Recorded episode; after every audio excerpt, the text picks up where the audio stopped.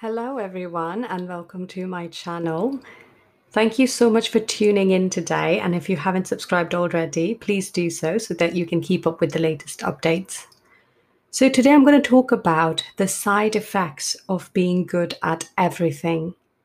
The reason why I say side effects is because these are things that people don't always notice about people who seem to be good at everything. And sometimes the individual himself or herself may not realize that these other side effects actually exist within themselves and within their surroundings and their social relationships. Now, um, a lot of people think that there are only certain people who are good at everything, but I would like to redefine what I mean by being good at everything. What I mean is that people who always give their 100% to all the roles that they play in personal and professional life are the people who are always good at everything. They want to do everything, you know, by giving 100%. And if they, you know, aren't able to give their 100% to that role or to the thing that they're trying to accomplish, they often feel like they've lost or that really damages their identity or self concept so, um, there are some more characteristics that I would like to describe um, about these people who I say are often good at everything. One of the uh, characteristics is that they have a very strong internal locus of control. What this means is that they always think about how they can change things with what is in their control rather than focusing on what is outside of their control. And because of this, they are very accountable. They feel very responsible for everything that happens in their lives. And this can sometimes be quite daunting because they are carrying a lot of weight on their shoulders. And even though other people might not see this, because you know other people see them as people who are good at everything, so um, they do carry a lot of weight. And another thing, another characteristic I want to describe is that they always give more than what's necessary of them, you know, because that gives them this rush. It makes them feel like, wow, my life has a purpose. And people who are good at everything or seem to be um, will often look like they're doing it very effortlessly. It looks like, oh my God, they're just good at everything, you know? So um, they, they, they don't have to put so much effort because they're naturally good um, and I will be talking more about that in detail about, you know, people thinking that you're naturally good at everything. The other thing, the other characteristic is that they always do more than they promise and they always try their best to surpass people's expectations.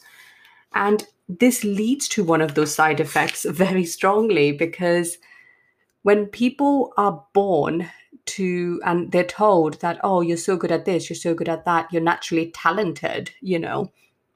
They often feel that that's what their identity is and they really attach it to their self concept to their self esteem and that's why they always keep up you know even when things get really difficult. And some people see this as mental toughness and mental toughness is a huge topic that we speak about, you know, in the sporting environment and the performance environment. And there are a lot of side effects of being mentally tough as well. And this is probably linked to that. Um, now, moving on to the side effects. So, one of the things that uh, people, you know, who are good at everything or who are mentally tough, one of the main side effects that they have is that they always are seen as people who don't have any emotional or mental needs.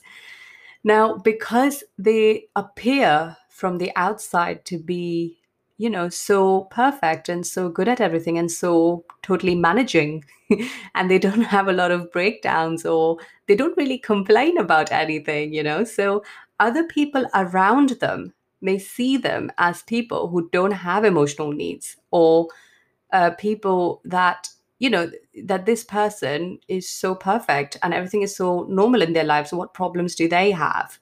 And that's how mentally tough people or people who are good at everything are seen as by a lot of people around them even by people who are very close to them at times. Um, and i can give you an example of this. When i was um, a competitive judo athlete, I was really good and I was winning. You know, I had quite a good winning streak. Um, and once I was playing a competition and I was warming up, and one of my friends came to me and started saying, "Oh, you must not be scared because you know you're you're a winner. You don't have to be nervous or scared for this competition." and um, I mean, at that point, I really laughed about it, and I said, "Yeah, but it's still a competition you know? I do still feel nervous and anxious and i'm trying to focus myself and that's why i'm warming up and focusing on what i need to do to manage that anxiety. And that's when i realized that people saw me as somebody who was just naturally able to do these things but not realizing on the inside how much emotional and mental energy i was using to manage that anxiety or to be good at what I thought I was really good at, you know, and to prove myself. Because that gave me a rush. You know, when you get appreciation from other people for being good at something, you often feel this rush. And one of the theories of motivation called self determination theory, you know, talks about three concepts that motivate you.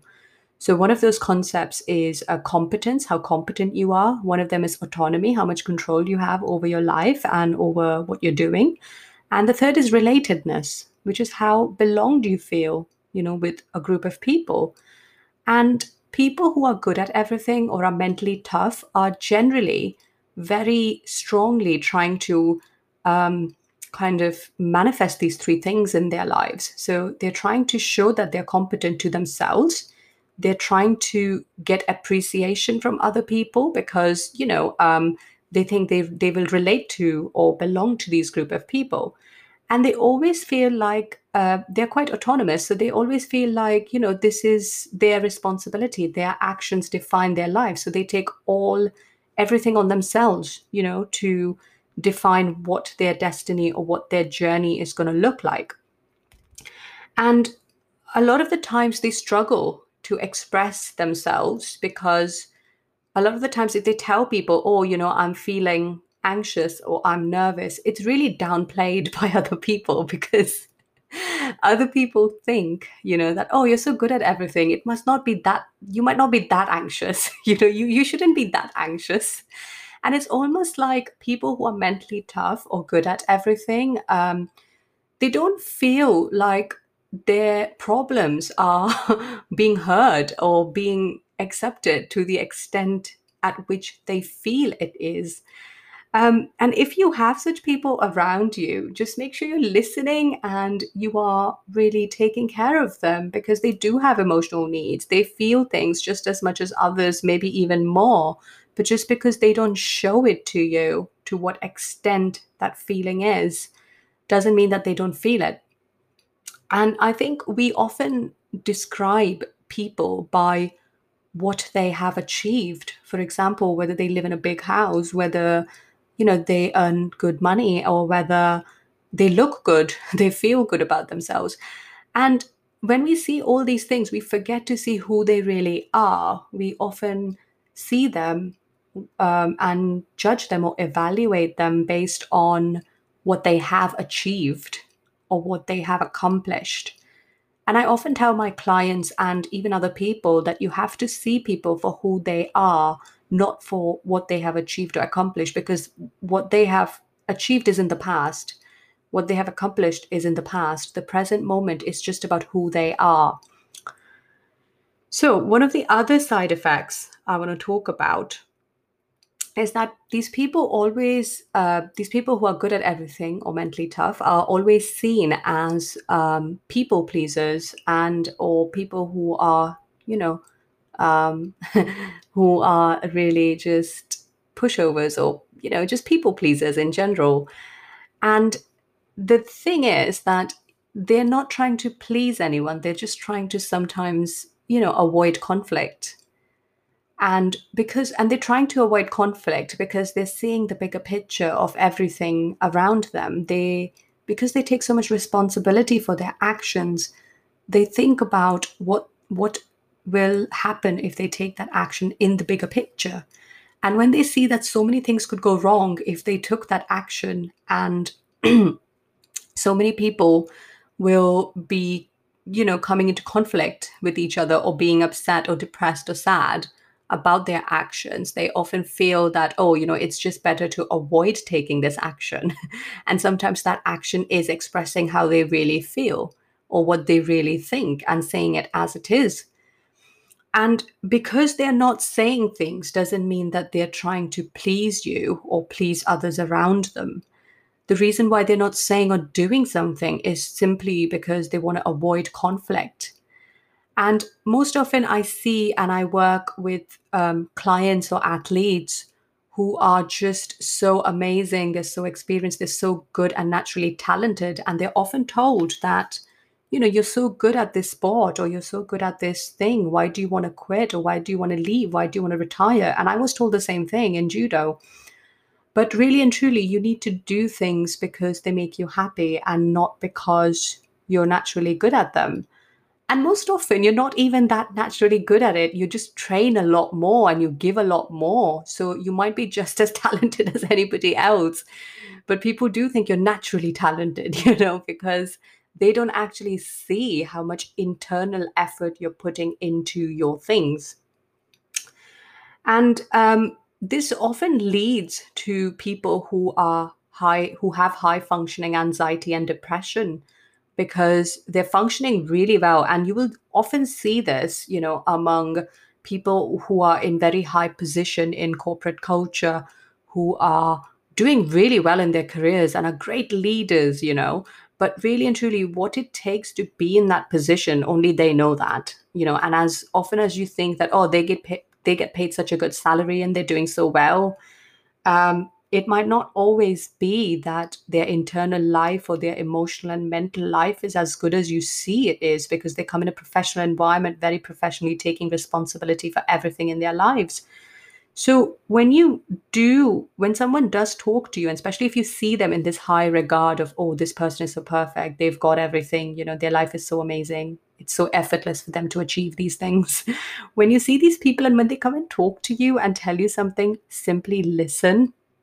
Because for me, when I was a judo athlete, I had a couple of friends, you know, who I could always go and talk to and they were always there to listen. And they were my friends you know when i was not a big champion not a big player. And they they were they treated me the same way after i became a champion or you know was a overhyped athlete. So you need to really listen to those people. And firstly you shouldn't see those people as you know people who've achieved great things. Even though you know that they've done certain things um, you need to understand that you've done equally the same amount and we are all equals you know we are not we are all human beings and we all have feel emotions and we all have these mental and emotional experiences that are difficult to describe and just because somebody has more money or lives in a bigger house or you know has a better job or seems really you know um, motivated and influential on the outside doesn't mean that they don't have the same problems that you do. Doesn't mean that they don't feel sadness in the same way that you do. Maybe they feel it even more intensely sometimes. So um, we are all equals. We all feel the same emotions and you know we need to be aware as you know a community to make sure that our gifted people we are all gifted, really. Um, so we all have to treat each other as equals, but we need to understand that we don't evaluate people or you know judge people based on what they've achieved but based on who they are and their experiences and their emotional and mental experiences the ones you can't see and i would like to end this with a quote from socrates um, and it goes like this madness when inspired by gods can give man his greatest blessings love poetry and philosophy itself.